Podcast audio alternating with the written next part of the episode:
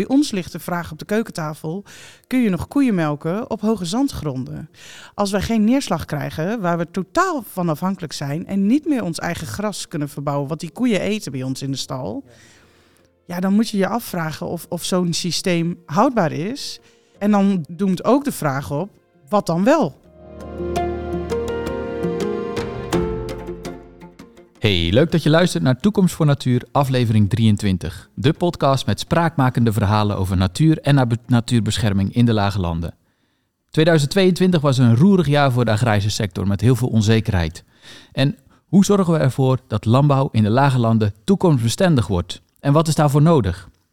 Ik ben Antoni Stip en in deze aflevering spreek ik daarover met Helene Lansink, bevlogen boerin op de melktapperij in Sint-Isidorushoeve, een dorpje in de gemeente Haaksbergen, en ook met Ron Methorst, lector omgevingsinclusief ondernemen aan de Eres Hogeschool in Dronten. Van harte welkom Helene en Ron. Dankjewel. Dankjewel. Voordat we de inhoud induiken, wil ik jullie eerst even introduceren bij de luisteraars. Helene, jij hebt samen met je man een uh, melkveebedrijf in Twente, maar je hebt ook een achtergrond in het onderwijs. En ik was wel benieuwd, beïnvloedt dat hoe jij kijkt naar de agrarische sector? Ja, absoluut. Ik denk dat dat een. Uh, nou, ik weet niet hoe, hoe, groot we direct mogen beginnen, maar ik denk inderdaad dat de vrouw in de transitie uh, in de landbouw een hele grote rol heeft. En dat heeft als volg te maken dat ik opgeleid ben als docent bewegingsonderwijs en docent zorg en welzijn. Uh, eigenlijk de sector helemaal niet kende. En dus eigenlijk ook met een totaal andere blik um, in dat bedrijf ben gekomen.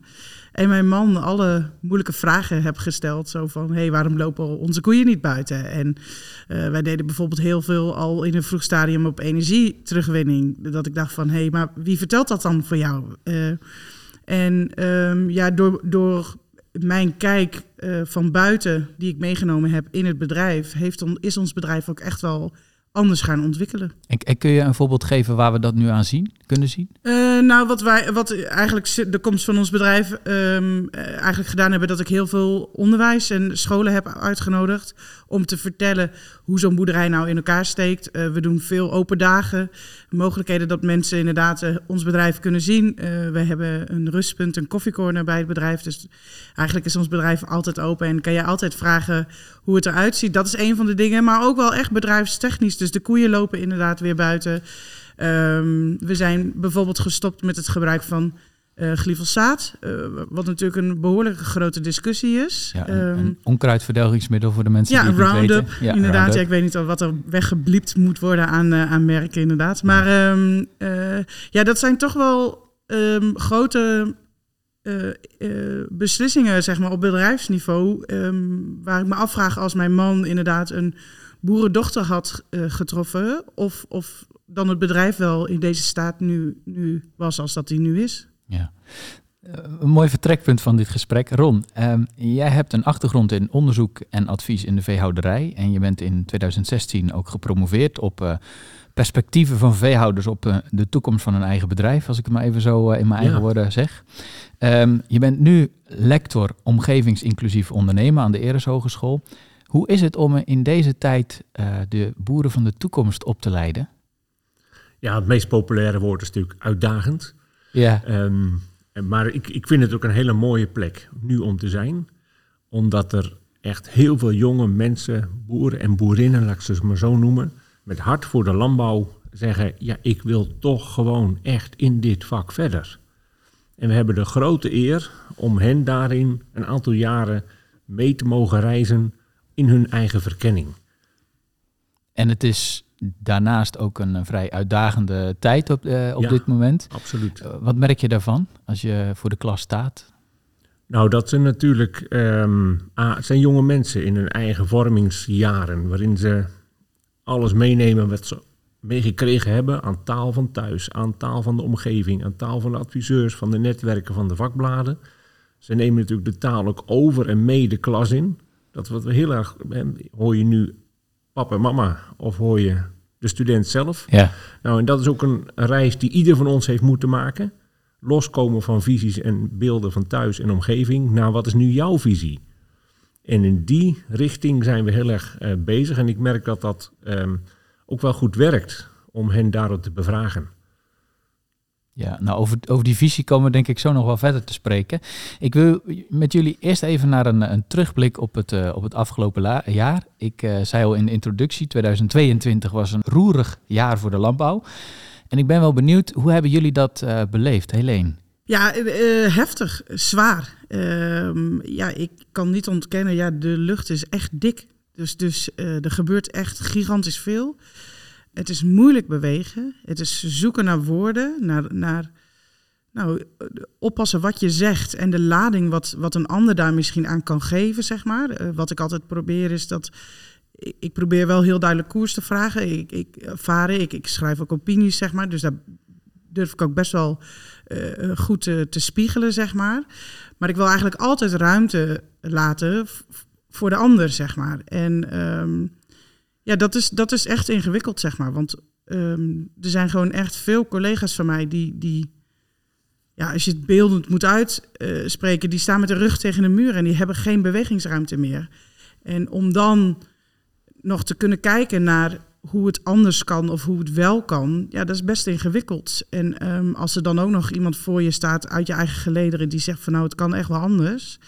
Ja, dat is soms best wel zoeken naar, naar op, op welke manier, zeg maar, zonder dat je eigenlijk de verbinding verliest uh, met je collega's. Um, nou, en ik vind, uh, nou, er wordt, de, de, mentale druk, zeg maar, op de, op de boerderijen is, ja, is gewoon echt heel groot. En um, ja, dat is niet, niet makkelijk, zeg maar, maar er gebeurt heel veel achter de ges, gesloten deuren.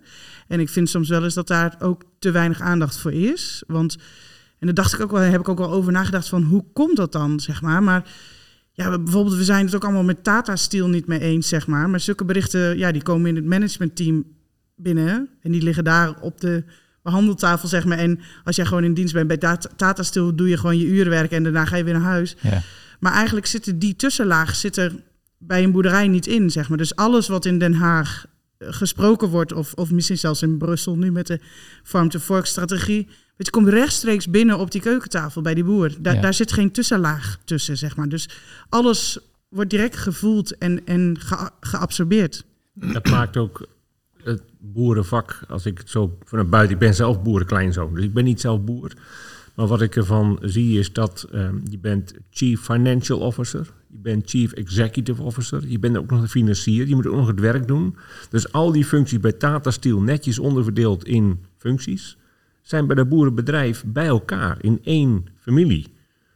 En dat maakt het ook in zichzelf een stuk, ja, lastig woord, maar eerlijker vind ik, puurder. Want het is de persoon die financiert en die risico's neemt en die strategie uitdenkt. Dus ook uitermate complex. En daar vinden wij allemaal maar zo wat van. Ja, ja. Hoe kijk jij terug uh, op het afgelopen jaar, Ron?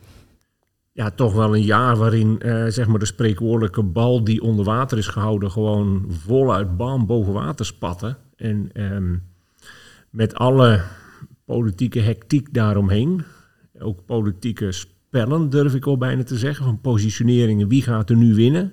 He, echt, die stellingname die doet me gewoon ook zeer dat, dat het zo gezien wordt en beleefd wordt.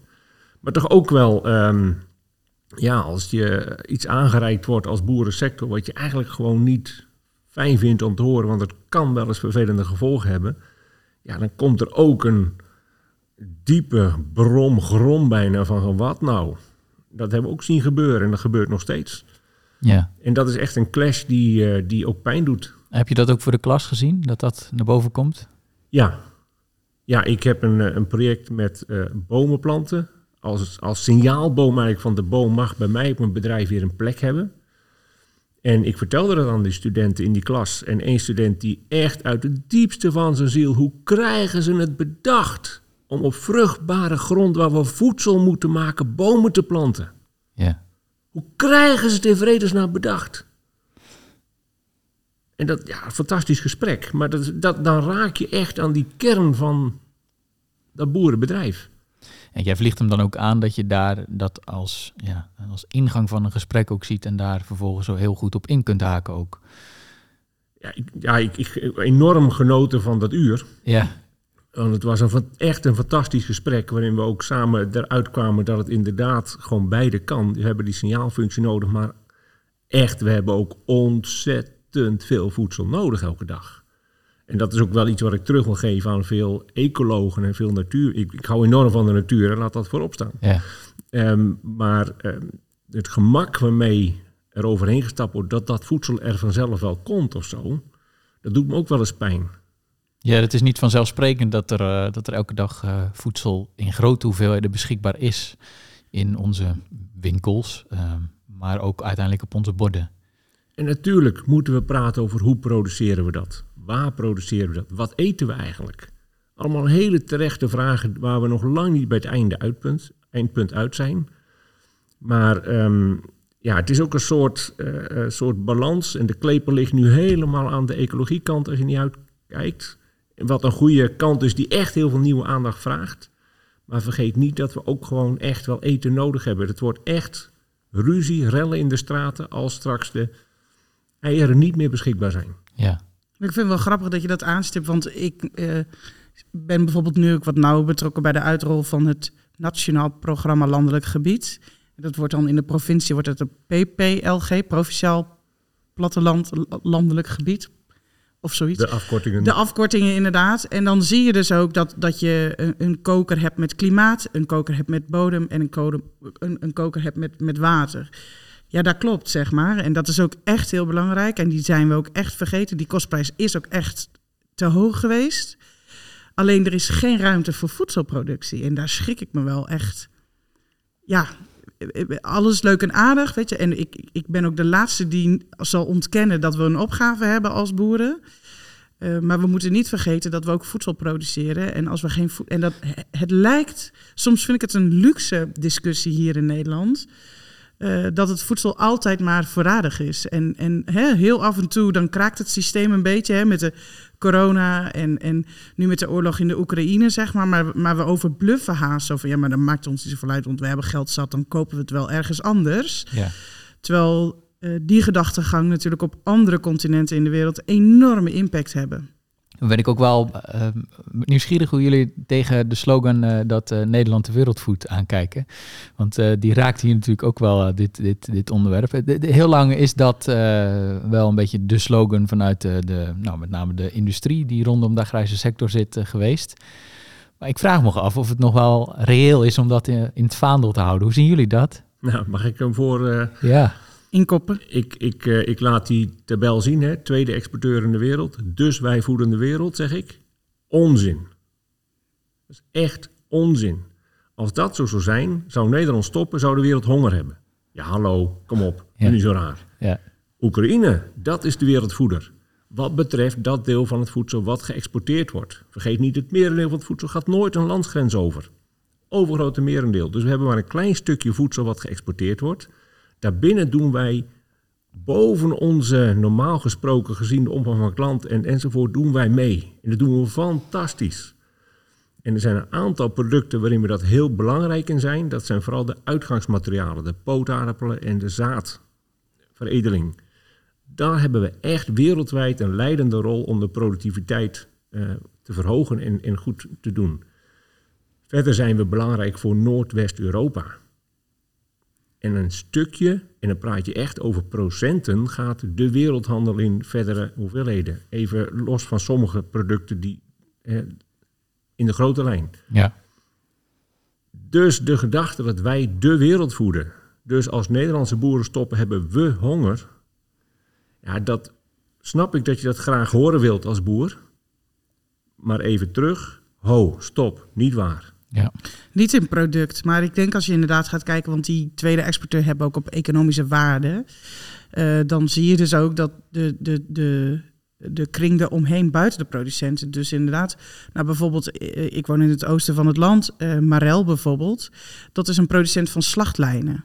Nou, die, die bouwen dus over de hele wereld slachtlijnen, zeg maar. Dus dan, maar die wordt wel allemaal toegerekend op de exportwaarde van Nederland, zeg maar. Dus dat is dus niet in het eindproduct voedsel, maar wel, zeg maar, denk ik, heel veel op kennis en, en, en maakindustrie, zeg maar, wat echt wel uit Nederland komt. Hè. Lely is ook een grote wereldwijde speler. Ik ben in China geweest, daar heb ik stallen gezien met schrijver, stalinrichting, hekwerk, zeg maar. Dus op die manier Absoluut. hebben we echt wel een hele grote positie. En ik denk ook dat die positie nu ook helemaal niet te grabbel ligt, zeg maar. Of waar heleboel, en dat gaat niet om de wereldvoeden, maar dat gaat wel om de positie die we wereldwijd hebben. Ik heb een internationale scholingsbeurs gehad, dus ik heb de mogelijkheid gehad om over de wereld te reizen.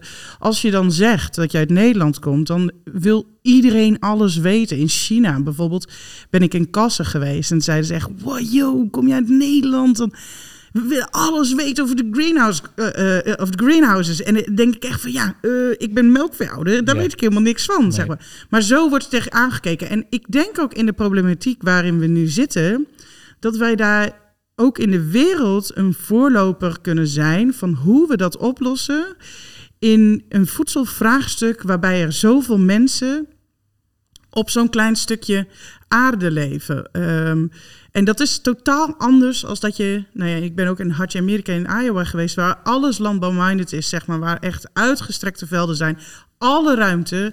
Geen enkele input van mensen die... Want die zijn daar niet, zeg maar, meekijken. En, en nou, daar heb ik ook samenwerkingen gezien... waar ik, waar ik zelf bang van word, zeg maar... van de, de buyers en de John Deere samen... op dataverzamelingen en dat soort dingen. Um, maar ik denk wel dat wij hier in Nederland een, een voorbeeld uh, kunnen zijn zeg maar, van hoe je uh, voedsel kan produceren binnen je ecologische grenzen, um, die vrij beperkt zijn hier in Nederland. Ja.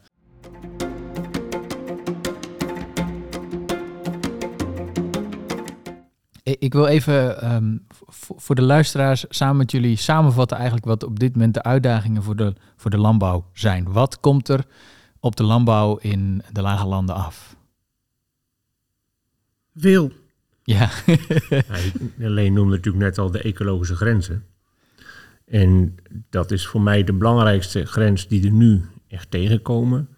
Uh, hoe houden wij in Nederland ook een landschap en een omgeving die de biodiversiteit ondersteunt, mogelijk maakt, het waterbeheer. Hoe houden we dat in de toekomst op een goede manier in stand?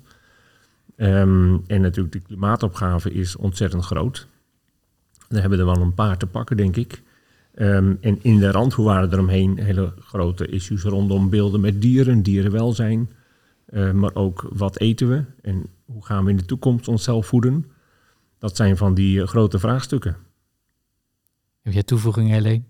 Nee, volgens mij, uh, nee ja, maar het feit dat het urgent is, dat, dat komt ook heel, bijvoorbeeld klimaatverandering, wat we natuurlijk heel lang ook wel een beetje voor ons um, uitgeschoven hebben. Maar uh, van de, ja, net wat ik zei, ik, ik boer in het oosten van Nederland op de hoge zandgronden. De afgelopen vijf jaar hebben we vier jaar in droogte geboerd. Bij ons ligt de vraag op de keukentafel: kun je nog koeien melken op hoge zandgronden? Als wij geen neerslag krijgen, waar we totaal van afhankelijk zijn en niet meer ons eigen gras kunnen verbouwen, wat die koeien eten bij ons in de stal. Ja. Ja, dan moet je je afvragen of, of zo'n systeem houdbaar is. En dan doemt ook de vraag op, wat dan wel? Ja, en, en, en dienen zich al contouren aan hoe je daarmee om kunt gaan op jullie bedrijf?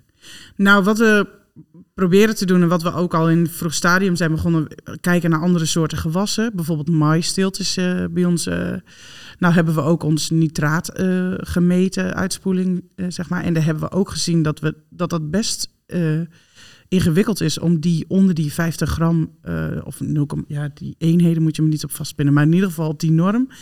Uh, te zitten dat het best ingewikkeld is, zeg maar. Dus, dus nou ja, mars steelt op hoge zandgronden, uh, weet ik niet of we dat vol kunnen houden, maar wat dan wel? Um, nou, waarin we inderdaad ook gekeken hebben van, nou, is zorgen bijvoorbeeld een, een oplossing? Um, dat hebben we geprobeerd. Nou, daar waren we niet enthousiast over. Dat heeft ook te maken met een stuk veredeling wat nog niet zo ver was. Um, we hebben ook geprobeerd mais met stokbonen erin, zeg maar, voor de natuurlijke stikstofbinding. Um, hebben we ook gedaan. Uh, nou, daar zien we toch dat we het dan missen op de zetmeel. En op eiwit doen we het heel goed. Um, maar ja, die zet, we verbouwen mais juist voor die energie voor die koe. Ja. dus, dus zo zijn we aan het zoeken. En we hebben bijvoorbeeld uh, heel veel kruidenrijke grassen ingezaaid. Wat natuurlijk niet alleen voor biodiversiteit heel goed is, maar, maar zeker ook, zeg maar, bijvoorbeeld voor het watervasthoudend vermogen. Ja. We zijn gestopt met ploegen, dus onze organische stof. Dat duurt hè, heel lang, daar zijn we al een jaar of vijftien geleden mee uh, uh, gestopt. Nu zien we echt uh, de, de opbrengsten daarvan. Dus als het droog wordt bij ons, blijven onze weiden lang groen. Ehm, en als er regen valt, dan herstellen onze weiden ook weer eerder. En als je bijvoorbeeld nu kijkt, onze weiden zijn echt nog mooi donkergroen van kleur. Terwijl, nou ja, uh, gangbare weides die fors met kunstmest ondergestrooid zijn en dat soort dingen, zien nu heel, die zien al een beetje gelig eruit, zeg maar. Ja. Maar ja, merken we dat in de portemonnee? Nog niet. Nog niet. Vooral experimenteren hoor ik uh, en, en uitproberen, trial and error. Uh, maar jullie hebben uh, in je hoofd, in je leven, in je bedrijf ruimte om dat te doen. Ja. Ja, dat is best wel ingewikkeld. Want het, mijn man kwam laatst ook terug van een studiegroep en die zei ja, de, en daar had iemand helemaal uitgerekend of dat uitkomt met kostenberekening en dat soort dingen. Dus zei hij, dat doe ik helemaal niet. Ik, als ik wat in mijn hoofd bedenk, dan doe ik dat. En dan kijk ik wel of het past in het bedrijf in, in, dat soort dingen. En um, ja, dat, dat betekent wel dat je een bepaalde mate van financiële ruimte moet hebben.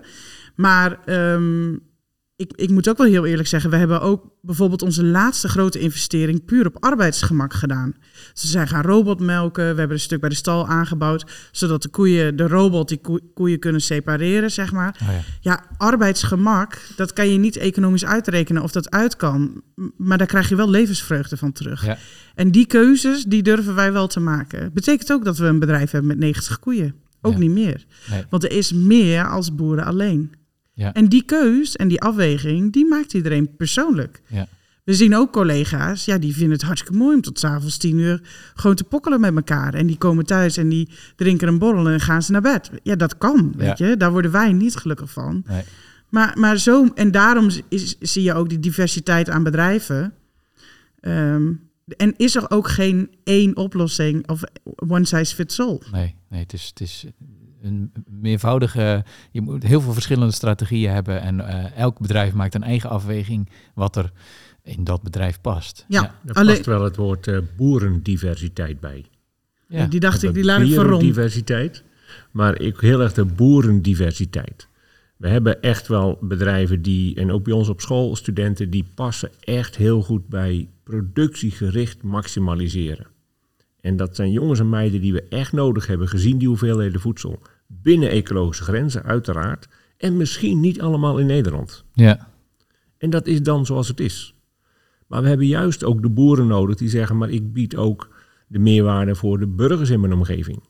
Ik bied de meerwaarde voor de ecologische context. Ik bied de meerwaarde voor juist landschaps- en identiteit. En wat dan het mooie is, wat je net vertelde alleen, waar jij en Rogier samen eigenlijk dat vakmanschap aan het proberen zijn. Want dat is het mooie, ook weer de andere kant van de uitdaging nu komen, dwingt ook weer, als je met minder inputs moet gaan werken, dan komt je eigen vakmanschap weer meer naar voren. Ja. En dat raakt in feite aan je boerenhart. Ja, dat is het spel wat we nu fantastisch mooi spelen. Want als ik zie in de laatste tien jaar wat voor veranderingen we gedaan hebben op bedrijfsniveau. Uh, ja, dan op dit moment melken, en dus wordt het heel technisch, maar melken we bijvoorbeeld met 17 kilo brok per 100 liter. En we hebben een melkproductie van 28 liter per koe met een vetproductie van 4,8 en eiwit 3,9. Dat is echt, dat zijn hele hoge. We hebben dus hele dikke melk ja. met heel weinig brok omdat we bijvoorbeeld eh, de kunst van het vers gras maaien eh, hebben ontdekt.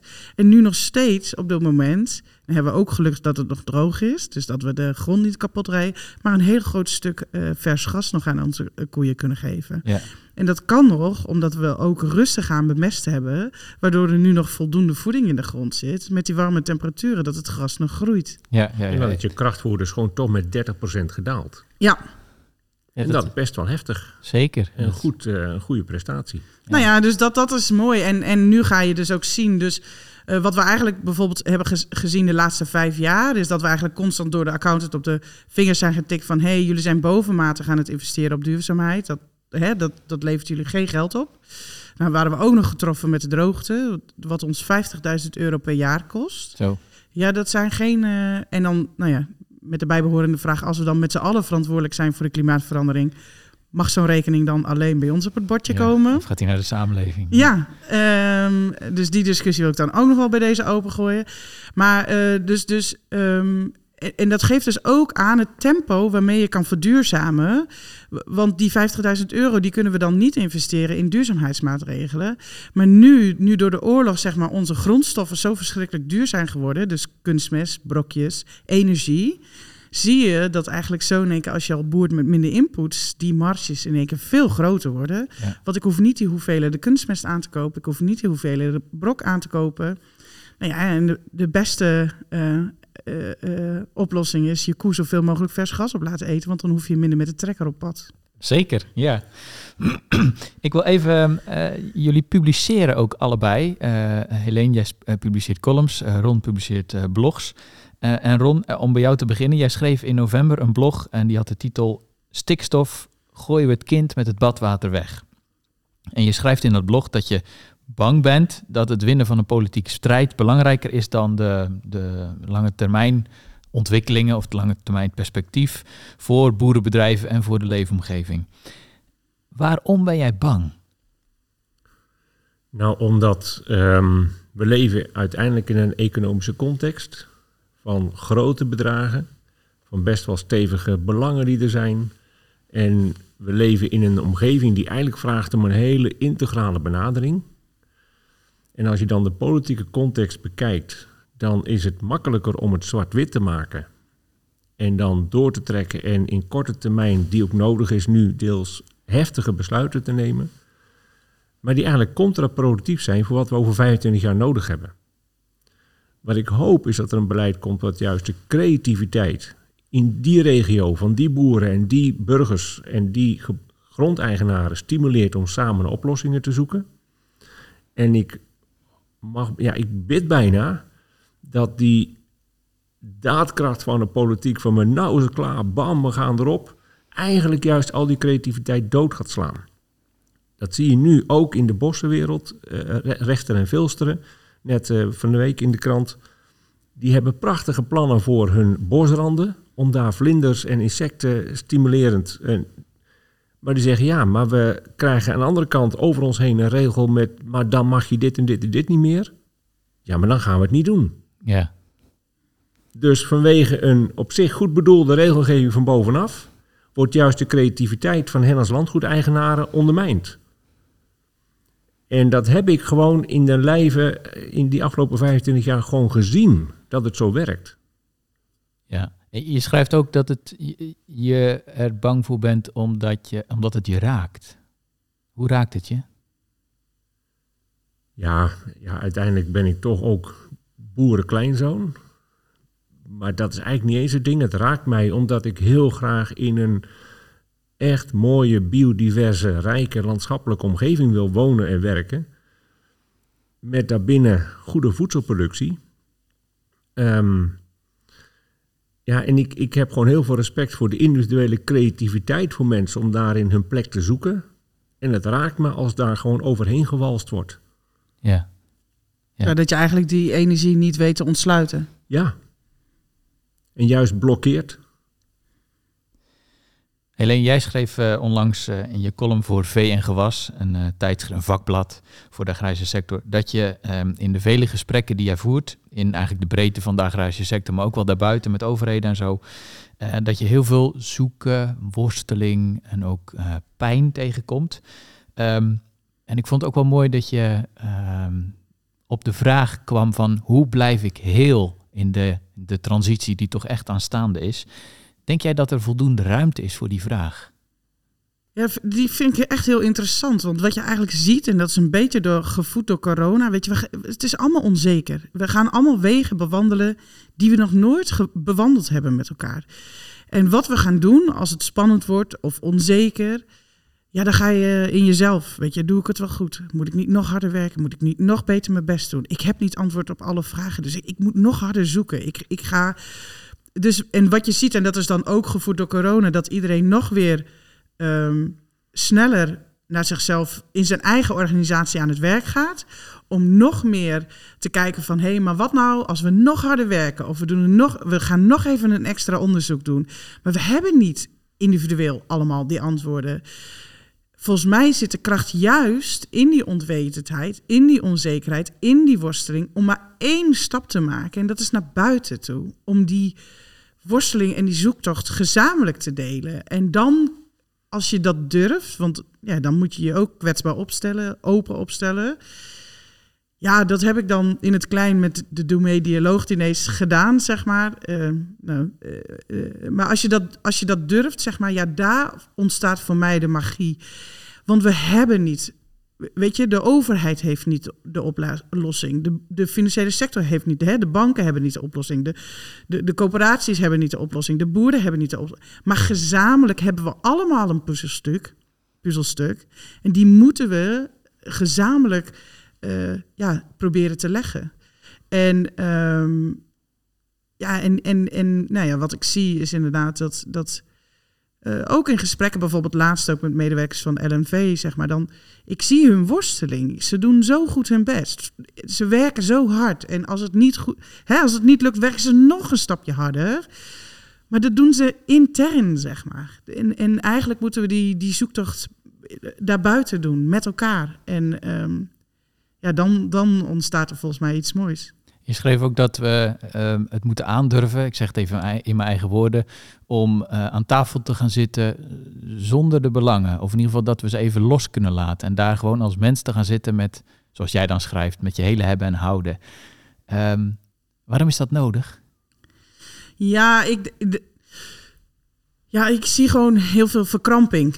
Uh, hè, de politieke partijen zijn, maken zich zo over hun stem, stemmers, hè, of ze die dan nog wel een keer weer terugstemmen. Uh, uh, de, de voerleveranciers bijvoorbeeld van, van krachtvoer, ja, die weten gewoon als ze over de lange termijn kijken dat ze hun verdienmodel kwijtraken. Dat, dat is echt, weet je, dus dan moet je aan tafel gaan zitten terwijl je je eigen ondergang gaat tekenen. Weet je, dat, dat is iets zo onnatuurlijks. Dus dat, dat, dat gaat haast niet. Maar als je dan mensen vraagt, in wat voor omgeving wil je wonen? En hoe wil je recreëren? En hoe wil jij, uh, als je weekend hebt, lekker wandelen of wat dan ook, weet je? Dan, dan kom je bij iets gezamenlijks. Um, ja, de verwondering, zeg maar, en eigenlijk het, het gedeelde beeld, zeg maar, in wat voor wereld wil je leven? Ja, wereld is dan heel groot, maar wat voor omgeving wil je wonen? En daar kom je pas als mensen echt gewoon als mens aan tafel schuiven en niet, uh, nou ja, ik ben van LTO en dit is mijn belang en we gaan het hierover hebben. Maar dat, dat, dat moet in dat persoonlijke uh, moet dat zitten, zeg maar.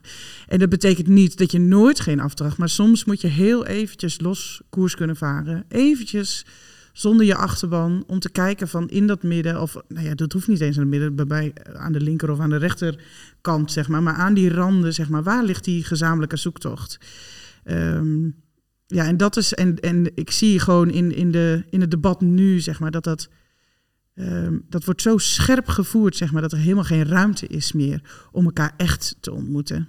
Ja. Tegelijkertijd zit daar dus um, in die ontmoeting kan ook heel lang duren, waardoor je uiteindelijk ook niet verder komt en de helderheid ook niet ontstaat. We hebben ook beslissingen nodig op sommige punten. Absoluut. Waar ligt onze toekomst? Waar ligt die stip op de horizon? Absoluut. En um, als we dat uit blijven stellen door te blijven praten, dan, kom, hè, dan gaan we de onzekerheden juist vergroten. Um, maar we moeten wel dat besluit nemen op basis van een gedeelde visie, verlangen naar hoe die toekomst eruit ziet. En niet op basis van ik ga nu even politiek winnen. Nee. Nee, en, en nou ja, goed, dat, dat deel ik ook echt wel. Dat de kaders in, in nou ja, participatie, een moeilijk balswoord, uh, die moeten wel helder zijn. Dus ook bijvoorbeeld in al die gebiedsgerichte aanpakken die nu losbarsten. Ja, daar moet het wel helder zijn in waar zit je ruimte waarin je mee mag praten en welke is gewoon afgekaderd. Bijvoorbeeld, nu gaat er best wel een, een interne discussie over uh, aantal GVE's per hectare, wat je als, als boer mag hebben. Dus groot, aantal groot vee-eenheden. Um, en die zouden dan bijvoorbeeld in landbouwgebieden op 2,2 mogen liggen. En in zoneringen rondom Natura 2000 zou die bijvoorbeeld teruggebracht worden naar 1 ja, is wel vrij handig als je dat soort kaders helder weet voordat je met elkaar aan de slag gaat omdat er bijvoorbeeld best wel wel oplossingen gemaakt kunnen zijn. Bijvoorbeeld, ik weet in Markelo Noord dat er best wel hele mooie oplossingen, puzzelstukken al gelegd kunnen worden. Maar als die, die, die zoneringen en die GVE-grootheden zo hard gesteld wordt, ja, dan gaat daar ook wel een streep door het plan wat ze gezamenlijk al geprobeerd hebben. Eh. Ja.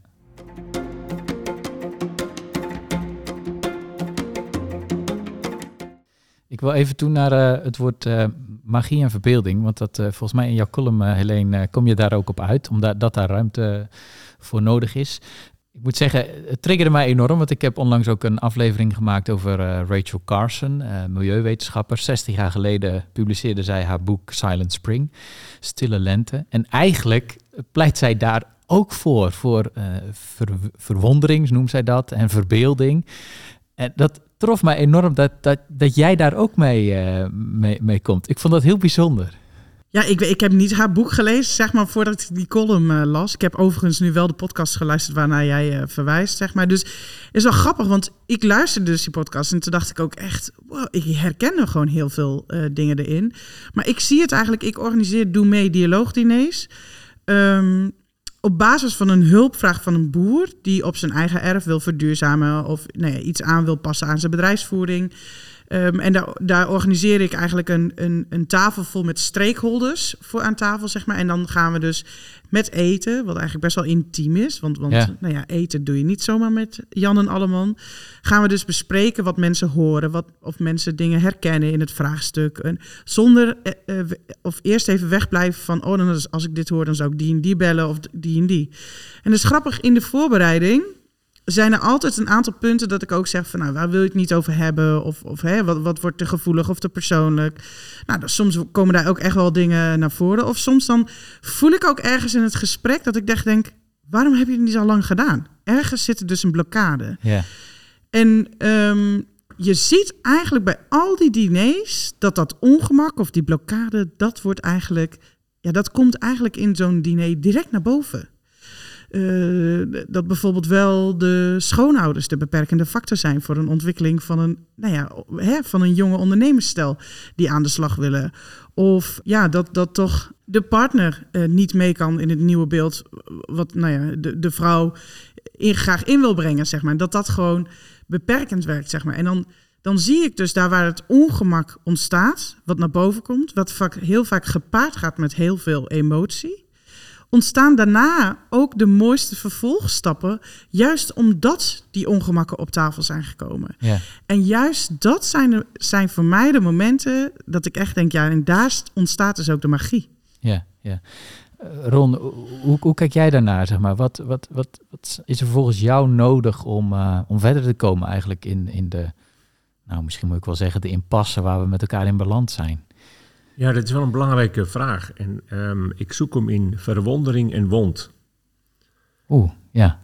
Probeer um, om in gesprekken even de feiten even te laten voor wat ze zijn. Maar probeer op zoek te gaan naar waar verwonder jij je over als het gaat om voedsel, als het gaat om ons platteland, om de natuur, om... Dus waar zit ook jouw magie, je verbeelding, je, hè, diezelfde woorden, maar dan even vanuit verwondering. Ja. En in dat woord verwondering zit ook dat woord wond verpakt. Want we hebben ook een wond als je denkt aan voedsel en voedselproductie. En dat is niet altijd eenvoudig om te beschrijven waar die is. Maar ik ben ervan overtuigd dat een deel van de reacties die nu over en weer heel heftig zijn, komt omdat ze aan de wond raken en daardoor pijn doen en dan boven water zich uiten in een verbale klap uitdelen. En ik denk als je beter weet waar jouw eigen wonden zijn, maar ook weet waar andermans wonden zijn, of andere vrouws wonden zijn, dat je in, met meer evenwicht dat gesprek kunt doen. Um, wetende dat ook sommige wonden gewoon echt pijn zijn en ook gewoon pijnlijk zullen blijven. Want er is niet een oplossing voor. Ja. Er zullen keuzes gemaakt moeten worden. Punt. Maar dat is niks nieuws in ons leven. We raken allemaal af en toe momenten aan waarop iets gebeurt wat gewoon pijn doet. En daar, ja, dat, is, dat is levenskunst om daar mee te handelen. Um, maar door terug te gaan en te willen horen vanuit de natuurpersonen, als boer vanuit naar de natuur, waar zit jouw wond? Waar zit jouw pijn? En tegelijkertijd ook respect hebben voor de pijn van die boer die zich mentaal opgesloten kan voelen aangevallen kan voelen. En daar niet overheen walsen, maar die pijn ook respecteren op zijn eigen manier. Het klinkt heel zacht en tegelijkertijd geeft het heel veel openingen om te ontmoeten. En ik denk dat het helpt om de mentale ruimte te vergroten. die je ervaart om op zoek te kunnen gaan naar oplossingen. Waar ik direct aan moet denken is, uh, als we dan even dan de, de blik vooruit werpen, uh, er wordt gewerkt aan een landbouwakkoord. Het moet ergens, uh, laten we zeggen, in de eerste helft van 2023 moet dat er zijn. Is er voldoende ruimte voor datgene wat jullie nu net aandragen eigenlijk? Ik zie wel hoopvolle signalen dat er ruimte komt vanuit de hectiek en het vuur van het debat. Dat er um, correspondenties in kranten nu plaatsvinden tussen politici en boerinnen. Dat er op diverse plekken. Dus ik, ik, ik heb het gevoel dat het begint te groeien. Uh, maar het politieke spel, gevecht, dat moet nog wel echt gevoerd worden. Daar heb ik dus toch wel angst voor. Maar als er in dat debat, in dat visievorming voor die, die visie voor de toekomst, ruimte blijft dat boeren die kiezen voor het meerwaardemodel. Hoe kan ik met mijn boerderij, de keuzes hoe ik dat doe, meerwaarde leveren voor de identiteit van het gebied, voor de ecologie van het gebied en voor de mensen om mij heen. Wat links of rechtsom economisch toch vaak een hogere kostprijs is. Ja. Dus die moeten we willen betalen via een of andere manier. Daar zijn hele mooie creatieve oplossingen voor. Alex Datema en Krijn Poppen hebben onlangs een hele mooie, dat je dat meemengt met de grote stroom mee. Net als bij de brandstof is gebeurd, vind ik een fantastische oplossing. Um, gaan we die ruimte creëren, zodat de individuele boer daar binnen zijn creativiteit kan aanwenden om daaraan te kunnen gaan voldoen? Of zeggen we nee, het is gewoon een hard economisch spel. En dan houden we gewoon alleen de heel hard economisch rekende boeren over. Met het daarbij passende boerenbedrijf. En dan moeten we ook verder niet zeuren. Ja, eh, waar ik aan moet denken is uh, de cynicus die zou zeggen... ja, het zijn weer de, min of meer dezelfde partijen die elkaar weer treffen aan de tafel. soms ook zelfs dezelfde personen. en ja, ik denk dan van, gaan die dan de, de oplossing aandragen of zo? Gaan die, er, gaan die eruit komen? Ik, ik moet dat nog heel erg zien gebeuren, eerlijk gezegd. Maar ik ben benieuwd hoe jullie daar tegenaan kijken. Ja, nou, ik, in de aanvang, zeg maar op 5 december, hebben ze volgens mij eh, de eerste ontmoeting gehad. Ja, dan zijn wel de geëikte personen en instanties zijn inderdaad weer om tafel. En um, ja, ik heb dan altijd zoiets shit, ik, ik had wel graag mee willen denken, zeg maar. Om bijvoorbeeld wel te gaan kijken van, oké, weet je, ik snap dat je op, op, hè, met de grote coöperaties, grote ledenbelangen en, en dat die aan tafel moeten zitten, zeg maar. Maar ik zou ook echt zo graag bijvoorbeeld vijf, zes bijeenkomsten in de provincies, in alle provincies organiseren. Dat iedereen de mogelijkheid krijgt, en dat kan je gewoon organiseren en faciliteren, om mee te praten. En... Um, ja, dat, dat, ja, nu ging het hele gesprek en de discussie over wie dan wel of niet aan die hoofdtafel zat of, of wat dan ook. Terwijl ik dacht, ja, de visies die daar op tafel worden gelegd, die zijn niet uh, baanbrekend of vernieuwend of wat dan ook, zeg maar. Dus, dus ja, ja, ja, helemaal content ben ik er op dit moment ook niet op dat ik denk van, goh, nee, eh, dat komt echt goed. Um, en bovendien is er ook niet ja, ik ben wel benieuwd wat er dan in één akkoord komt. Waarschijnlijk wordt het dan zo opgeschreven dat je er nog alle kanten mee op kan, zeg maar. Want het moet natuurlijk ook politiek overal door de malle molen heen en, en dat soort dingen. Um, ja, want dat is natuurlijk ook wel de spagaat, zeg maar. Bijvoorbeeld ook, we zitten hier in de provincie Overijssel, waar we de, de podcast opnemen. Uh, dat ook bijvoorbeeld nu in de, in de plannen die nu komen, uh, er komen ook uh, provinciale statenverkiezingen aan. Dus dan kan de inkleuring wel helemaal anders zijn, politiek, zeg maar. Um, maar ik denk wel dat we inmiddels in zo'n ver stadium zijn, dat de opgaves die we hebben, ja, daar kan je niet voor weglopen. Dus dat zal linksom of rechtsom wel uitgevoerd uh, moeten gaan worden, zeg maar. Ja. Helene, jij komt ook nog wel eens op voor de stem van de vrouw in transitieprocessen. Je hebt er ook een Nuffield Scholarship uh, voor gedaan die juist daarover ging. Als je dat nou eens even eh, aan dat landbouwakkoord bijvoorbeeld plakt, wat, welke kansen zie je dan liggen? In ieder geval 50% wat aan tafel schuift moet vrouw zijn. Laten we daarmee beginnen. Ja. Uh, dan zijn we al, uh, moeten we volgens mij al heel hard ons best doen om dat voor elkaar te krijgen. Ook als je bijvoorbeeld kijkt, uh, afgelopen zomer naar alle gesprekken die Remkes heeft gevoerd. ja, dat zijn in beeld toch wel altijd allemaal mannen. Ehm, waar verder niks mis mee is, maar... maar um, ik vind wel dat het feminine geluid, zeg maar, veel meer aandacht behoeft. En ook eigenlijk, nou ja, behoeft. Ik denk dat de vrouw in de primaire sector de sleutelpositie heeft in een transitie van de landbouw. Zo, laten we hem even sterker neerleggen. scherper neerleggen. En met name omdat we, en dat heeft Ron net ook al een paar keer gezegd, we hebben wetenschap genoeg. Er is kennis voldoende. Alleen we moeten het gaan doen, we moeten het gaan uitvoeren. En juist bijvoorbeeld in die nieuwe mogelijkheden, in die nieuwe perspectieven, zit die onderhandeling met de samenleving, speelt daar cruciaal, zeg maar. Zijn we in staat om als boeren, maar ook om als samenleving, waarde te hechten en te geven aan biodiversiteit, aan, aan gezonde bodem, aan gezond water. En daar heb je alleen maar ontmoetingen voor nodig. En Ehm, nou, niks te nadelen van, van Ron van de opleiding, maar, maar over het algemeen, als ik om mij heen kijk, de mannelijke collega's hebben niet zo goed geleerd om te communiceren met hun omgeving. Die weten wel heel efficiënt melk te produceren en veel gewassen te produceren, maar, maar hoe ga je nou in contact met die omgeving? Ja, daar zijn over het algemeen vrouwen toch iets beter in, zeg maar, zonder dat helemaal zwart-wit te, te willen neerzetten. Ehm, dus dat, dat wordt cruciaal, zeg maar, om, om die transitie tot een succes te maken. Ja, Ron, zie, zie je dit uh, nu ook al in de klas gebeuren? Of hoe, hoe zijn de ontwikkelingen daar? Zeg maar, komen er meer vrouwen in, ja, de, in de opleidingen? Ja, gelukkig. Ja, echt. Dat is zo super tof om te zien. Um, het begon uh, tien jaar terug met 1, 2, 3, maar nu zit soms een derde in sommige klassen meer dan de helft uh, vrouwen in de klas, die ook echt hard hebben voor het boerenvak die ook gewoon zichzelf positioneren als opvolger.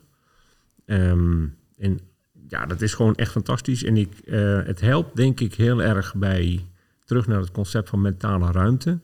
Mogelijkheden kunnen en ook willen zien in de wereld waarin je beweegt. En ik denk wel dat vrouwen daarin, uh, zeker als ze ook diversiteit van achtergronden nog weer meenemen, gewoon hele frisse nieuwe routes kunnen vinden. En misschien ook taal kunnen vinden um, die voorbij gaat aan, aan een bepaalde stoere taal die misschien wat meer aan de mannen gekoppeld zit. Um, dus ik heb daar een goede, goede hoop op, ja. En, en reikt het onderwijs uh, vrouwen voldoende aan om zich in die wereld uh, ja, staande te blijven, zeg maar? Of is het nog heel erg mannelijk, gericht op de man, de stoere man met de trekker en de grote machines die vooral het werk doet? Dat beeld ehm, zie ik niet zelf als ik in mijn omgeving kijk. Studenten, en die zijn man of die zijn vrouw, maar we hebben jonge mensen met hart en passie voor. En in alle gevallen ben ik gewoon ontzettend blij met die boerinnen, want ik ben er wel van overtuigd dat eh, de kans dat zij met andere ideeën komen toch net iets groter is. Dat heb ik niet aangetoond enzovoort. Hè. Dus val me niet te veel aan, maar ik, ik zie dat wel gebeuren. Ja.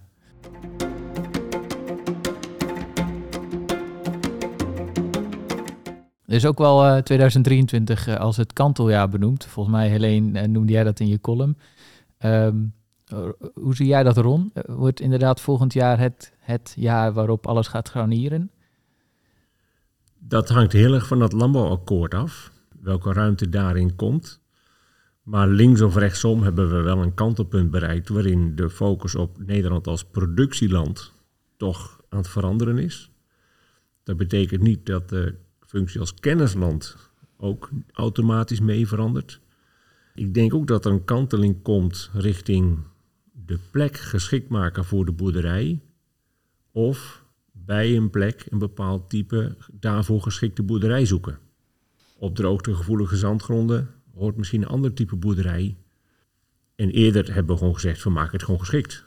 Want we willen een boerderij. Punt. Ongeacht de inputs die het vraagt, maak ja. het geschikt. Dat kunnen wij. En dat konden we toen ook. Ja. Heeft ook gewerkt. Maar we lopen tegen grenzen aan. Dus die kanteling denk ik dat ook gaat gebeuren. Dat is niet een kanteling die we 31 december 2023 afgerond hebben. Nee. Maar het is wel een kanteling in randvoorwaarden en, en om, waarin mensen hun ideeën gaan uitwerken en zoeken. En in die kanteling wordt er een palet aan mogelijkheden gecreëerd voor ondernemers om hun bedrijf op in te richten. En als wij als land in staat zijn om randvoorwaarden in te richten, ook voor die meerwaardestrategie van de boerenbedrijf, dan gaan boeren die leveren. Want in 1880 al was de grote landbouwcrisis. Hè? Ja. 1880. Ja. Niet 19, maar 1880. Het is altijd door geweest dat boeren mee reageren op veranderingen in de omgeving. Dat gaan ze nu ook weer doen. In de randvoorwaarden bepalen voor een belangrijk deel de uitkomst. Ja. Ik wil eh, nog even met jullie eh, uitzoomen naar het Europese niveau. Want we hebben nu eh, een groot deel van dit gesprek vindt plaats in de context van met name Nederland.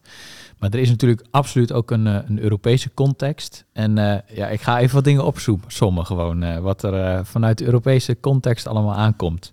En dan ben ik benieuwd hoe dat ja, bij jullie landt.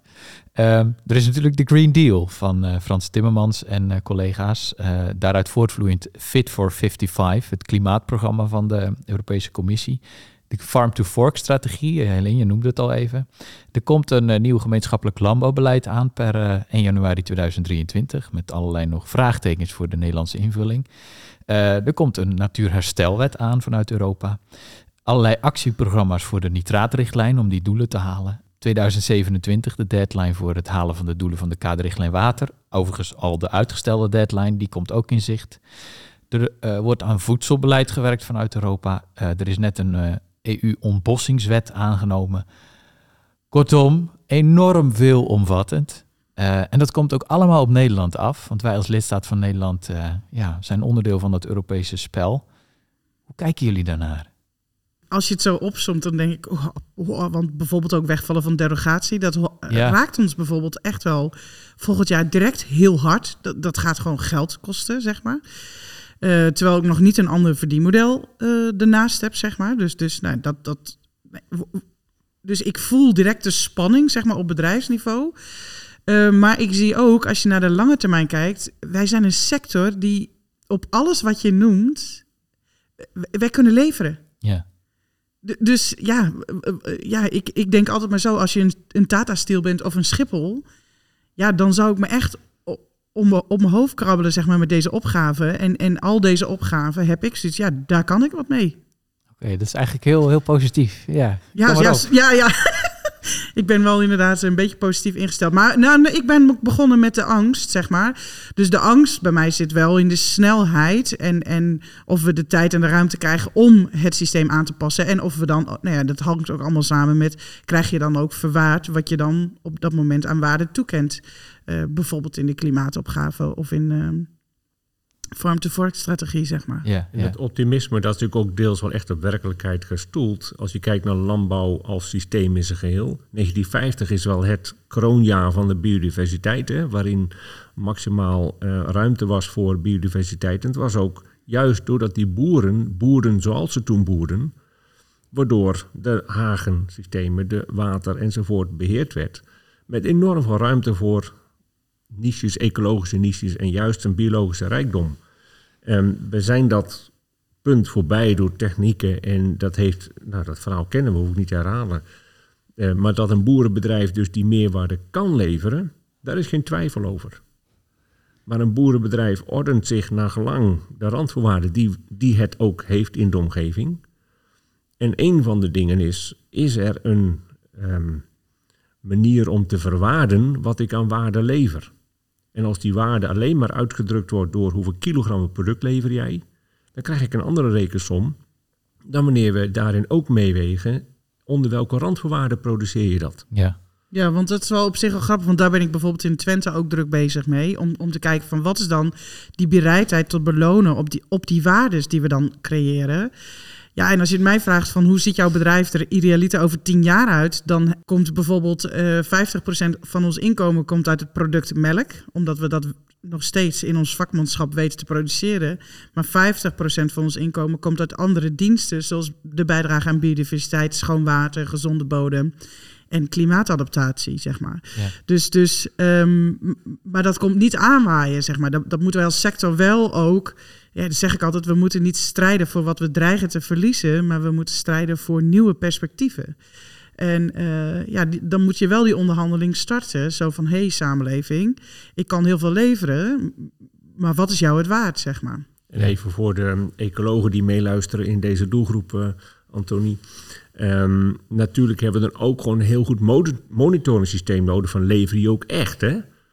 Uh, gaat die biodiversiteit ook omhoog? Want ik snap ook best dat er rondom ecologen en natuurhoeken een zekere argwaan, argwaan is richting, ja, die boeren die praten nu wel. Ja, zou ik ook doen als ik boer was. Nee, dat snap ik. Dus, dus er moet ook echt wel een monitoring zijn van gaan we dat ook leveren. Ik ben ervan overtuigd dat het kan. En dat is ook in de, in de geschiedenis echt bewezen. Maar we zullen ook als boeren moeten begrijpen dat mensen dat even met ons mee willen kijken. Ja. En, en die mensen zijn ook heus wel bereid om dat te doen hoor. Want eh, er, is eh, zeker ook wel bereidheid om eh, aan monitoring mee te doen. En nou ja, ik wil niet al te veel reclame maken. Maar we hebben bijvoorbeeld bij de Vlinderstichting een, een boeren-insecten meetnet agrarisch Ja. gebied. Samen Ja. met LTO Noord en of LTO en Boeren Natuur. En daarin zie je dat boeren, soms ook met vrijwilligers, maar regelmatig ook zelf, vaak boerinnen trouwens, interessant Ja, daar gaan we weer. Ja, eh, zelf monitoring van eh, nachtvlinders in dit geval eh, en dagvlinders, maar voornamelijk ook nachtvlinders doen. En dat, dat levert enorm veel interessante gegevens ook op, maar ook hele leuke gesprekken.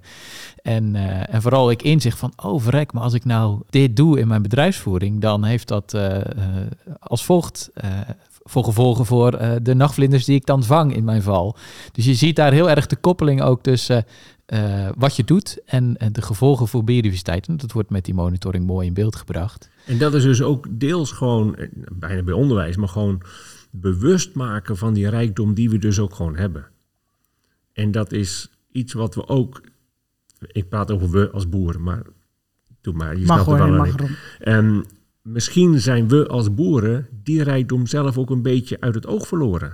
Nou, ik denk dat je daarin een, een, een heel mooi pijnpunt aanstipt. Want ik denk dat een heleboel boeren in de gaten hebben wat zij veroorzaken aan die natuur, aan die biodiversiteit, waar ze eigenlijk zelf zo lang heel zuinig op zijn geweest. En ik denk ook dat dat een stuk pijn is van het systeem, wat eigenlijk alleen maar productievermindering en verhoging en, en efficiëntie vraagt. Eh, nou ja, waar mijn man bijvoorbeeld ook zegt, ja, vroeger toen ik als klein kereltje door de weides heen liep, ja, dan vlogen de weidevogels omhoog. Nu zijn we ze aan het tellen en dan eh, zijn we blij als we er tien hebben, zeg maar. Ja. En dat is volgens mij ook de pijn van de boer die vastzit in het systeem. Eh, Er wordt wat gevraagd, hè? goedkoop, veilig, veel voedsel. Eh, Maar de, maar de kostprijs is wel degelijk voor een heel aantal boeren inzichtelijk dat, dat dit niet volhoudbaar is. Maar wat dan wel en hoe dan wel, zeg maar. En, en dit is denk ik wel echt een stuk pijn wat een heleboel boeren gewoon ervaren dagelijks op hun erf. En daarom zeg ik ook, we moeten ook af van alleen maar de verwaarding op ons eindproduct. Want dan blijft de enige oplossing meer eindproduct leveren, in ons geval dan melk, wat eigenlijk totaal het hele systeem uit balans trekt. Ja. ja, tegelijkertijd zie je wel dat eh, ketenpartijen hierop eh voor sorteren, zeg maar, met eh, een biodiversiteitsmonitor of een, nou ja, Focus Planet, eh, On the Way to Planet Proof programma. Eh, maar je ziet ook wel een zekere terughoudendheid van, en, en vooral ook naar elkaar kijken van, hey, ga jij een stap zetten, ga jij een stap zetten? Nee, nee, nou, dan doe ik ook nog even niks. En eh, ja, soms dan denk ik wel eens, ja, we houden elkaar ook gewoon voor de gek. We zitten elkaar een beetje... Ja, in de klem te houden. Maar dat, Ja. dat, dat heeft alles te maken met die onzekerheid. Want uiteindelijk gaat de beloning ook van de biodiversiteitsmonitor Focus Planet zit allemaal in het eindproduct. ja, dat en, klopt. dat, dat, en, dan, en dan zie ik zeker nu hè, met de hoge energieprijzen, toename van, of de afname van de biologische producten bijvoorbeeld op dit moment, is echt heel fors. Omdat mensen gewoon hun portemonnee laten spreken. En terecht, wel, hè, want er gaan andere geldstromen. Maar, maar, maar zo hebben we elkaar allemaal in de klem, zeg maar. En ook eh, Focus Planet of, of Planet Proof of, of nou ja, eh, ehm, kan ik nog meer, eh, de beter st- leven sterrenvlees en dat soort dingen, zeg maar. Dat zijn mooie initiatieven, maar zetten de agrarische sector niet in een ander spoor. Dat zijn allemaal wat, wat, wat ja, ja, kleinere toepassingen. Ik denk echt dat we naar een systeem moeten waarin we als boer op bepaalde diensten gewoon beloond worden. Zodat iedereen zijn medeverantwoordelijkheid kan pakken. Ehm, eh, en daar zit bijvoorbeeld dan voor de natuurorganisaties een grote rol in voor biodiversiteit natuurlijk. Ehm, en, de, en de kunst is om dat voor de boer zeg maar integraal te houden. Zeg maar, dat je geen cherrypicking krijgt. Want ik kan verschrikkelijk veel doen aan biodiversiteit. Maar dan kan het wel zijn dat mijn dierenwelzijn heel fors achteruit gaat. Zeg Ja. maar. Dus de boer is expert integraliteit. En die opgaves moeten eigenlijk ook integraal. Dus dat betekent soms wel, als ik bijvoorbeeld ook in Twente kijk naar het gebiedsfonds wat we aan het opzetten. Dat je soms wel ook het lef moet hebben om ongelabeld geld weg te zetten. Zonder dat je weet of het precies op jouw doel terugkomt. Ja, dat is eh, moeilijk voor overheden, weet ik. Maar het is wel een, eh, een, iets wat nodig is. Ja. ja. Ik wil met jullie naar het laatste onderdeel van deze podcast. Eh, ik vraag al mijn gasten om een, eh, om een leestip. En ja, hebben jullie een leestip voor de luisteraars? Ja, ik vond het heel ingewikkeld om, om één boek, zeg maar. Ik, ik, ben, een lezer, dus ik lees veel. En eigenlijk ben ik heel content. Ik lees, ik lees altijd eh, romans, zeg maar, en, en ook kennisboeken, zeg maar. Dus ik heb van beide een voorbeeld ben. En beide ben ik in boeken aan het bezig die, die op dit moment heel goed aansluiten ook uh, bij het thema. Dus ik lees, lees op dit moment van Bart Brandsma Polarisatie. Inzicht in de dynamiek van het wij- en zij-denken. Ja, dat, ik, ik heb echt een honger, zeg maar, naar hoe komen we voorbij die polarisatie, zeg maar, want dat, dat is gewoon nodig. Nou, vind ik heel interessant nu om te lezen. Leest ook heel makkelijk uh, weg. En als uh, roman lees ik nu Marieke Lucas Rijnveld. De avond is ongemaakt. En dat vind ik ook heel, ja, dat is grappig, want zij komt ook van de boerderij. Um, in dat boek lees je heel erg het, het ongemak en de vreedheid eigenlijk van het uh, melkveebedrijf. of, nou ja, van de, überhaupt van de boerderij, zeg maar zij verliezen een, een, kind uit het gezin, zeg maar. En die boerderij gaat gewoon door. Dus tijd voor verdriet of delen met elkaar is er niet. En ja, dat herken ik helaas ook inderdaad. Uh, dus nou ja, ja, dat zijn eigenlijk mijn twee uh, Mooi. boekentips. Dank, dankjewel. Uh, we zetten de titels van deze boeken ook in de beschrijving van de podcastaflevering. Ik kijk even naar Ron, want die heeft een stapeltje voor zich liggen. Ron, wat zijn jouw leestips? Nou, de, we hebben natuurlijk met jou vanuit de Vlinderstichting en de ecologie dus ik vond dit een mooie titel, De laatste reis van de boswachter. Ja. Maar het gaat helemaal niet over een boswachter. Het gaat over een groene auto die van Amsterdam naar Tokio gereden wordt. En de ondertitel is Zonder kinderen, maar met elkaar. En dat is een eh, prachtige reis van twee mensen die ook groot verdriet meenemen op die reis. En dat heeft ook wel te maken met eh, eigenlijk dit thema dat het een transitie is ook ergens verlies. Er zijn verliezers en we kunnen als mensen omgaan met verlies, maar denk niet dat dat vanzelf gaat. Ja. Dat heeft een reis nodig. Um, en ik heb een boek meegenomen, Waarden van het Land. En dat is een boek van Ton Dufhus, uh, onder redactie, die heel veel boeren geïnterviewd heeft. Wat is nou jouw verhaal met boer zijn, met het platteland waar je woont, waar je leeft? Wat zijn je hopen, je dromen? En um, dat raakt ook aan mijn angst dat we met rigide stikstofbeleid heel veel juist individuele dromen doorsnijden en juist hun potentie verminderen. En ik geloof enorm in de potentie van de boerenbedrijven om van waarde te zijn voor ons land.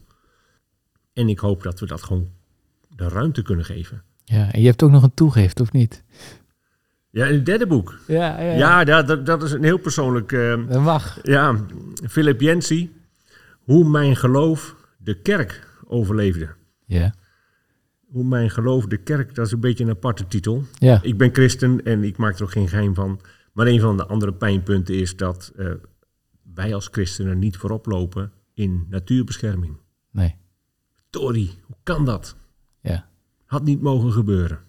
Nee, zeker. Ja, ik vind het een hele herkenbare vraag, uh, die uh, ook mij persoonlijk raakt als, als christen zijnde. Maar ja, dat, uh, dat, daar ligt ook nog een hele uitdaging en, en transitiemogelijkheid. Ja, absoluut. Mooi, dankjewel voor, uh, voor jullie tips. Uh, ook deze titels zetten we in de beschrijving van de podcastaflevering. Um, ik heb nog wel een vraag aan jullie. Um, wat vinden jullie dat er nodig is vanuit natuurorganisaties om bij te dragen aan de transitie waar de landbouw voor staat? Nou, dat iedereen die vraag stelt aan de boer aan de keukentafel. We moeten het met elkaar doen, zeg maar. Dus, dus deze vraag die je nu stelt, zeg maar, die moet eigenlijk op elk gebiedje, natuurgebiedje.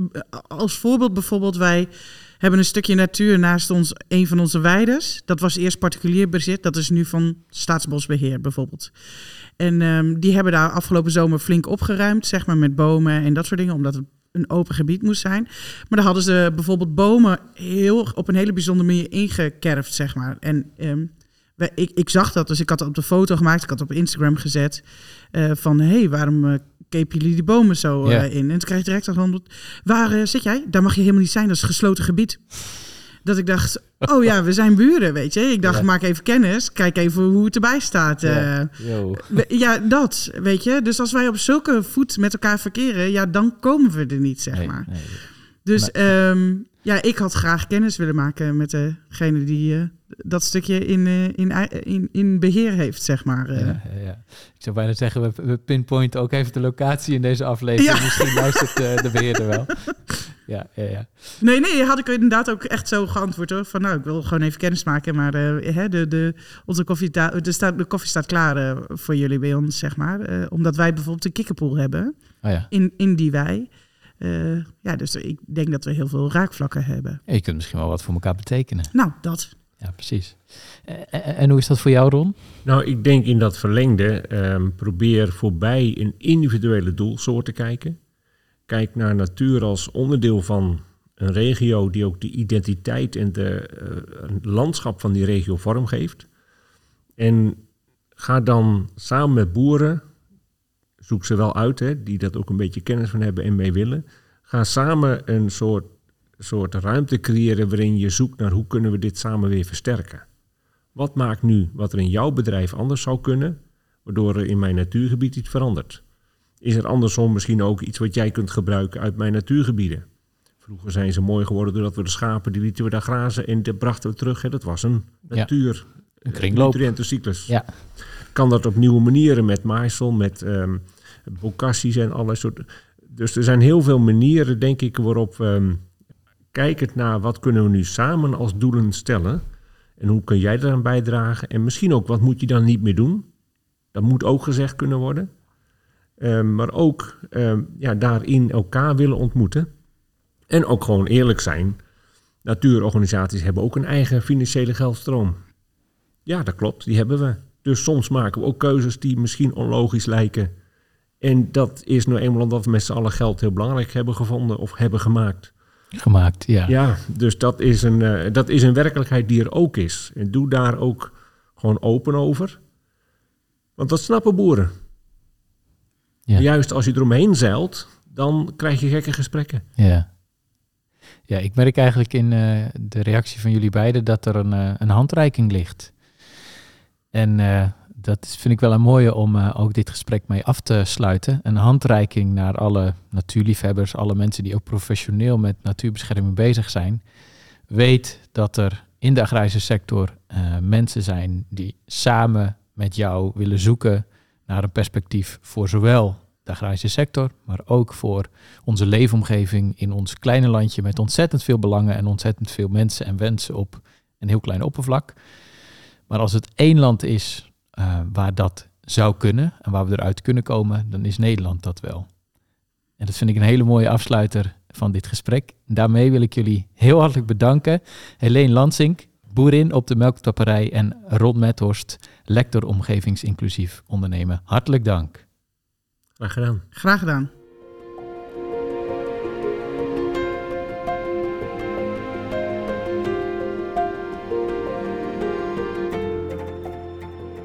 Zo, dit was aflevering 23 van Toekomst voor Natuur. Alweer de laatste aflevering van dit jaar. Ik wil alle luisteraars heel hartelijk danken voor het luisteren in dit jaar. En laat ons gerust weten wat je ervan vindt door te reageren op de sociale media of door een mailtje te sturen naar toekomstvonnatuur.vlinderstichting.nl. En de credits voor de montage van ook weer deze aflevering gaan naar Laura Peters. En we zijn weer terug met een kerstverse aflevering van Toekomst voor Natuur op zaterdag 7 januari 2023. En die aflevering staat in het teken van samenleven met grote zoogdieren. En ik spreek dan met Diemer Verkaayi en hij is zoogdierexpert bij Natuurpunt in Vlaanderen. En uiteraard gaat het in die aflevering ook over samenleven met dat zoogdier wat ons zo bezighoudt in de lage landen, de wolf. Tot de volgende en hele fijne feestdagen.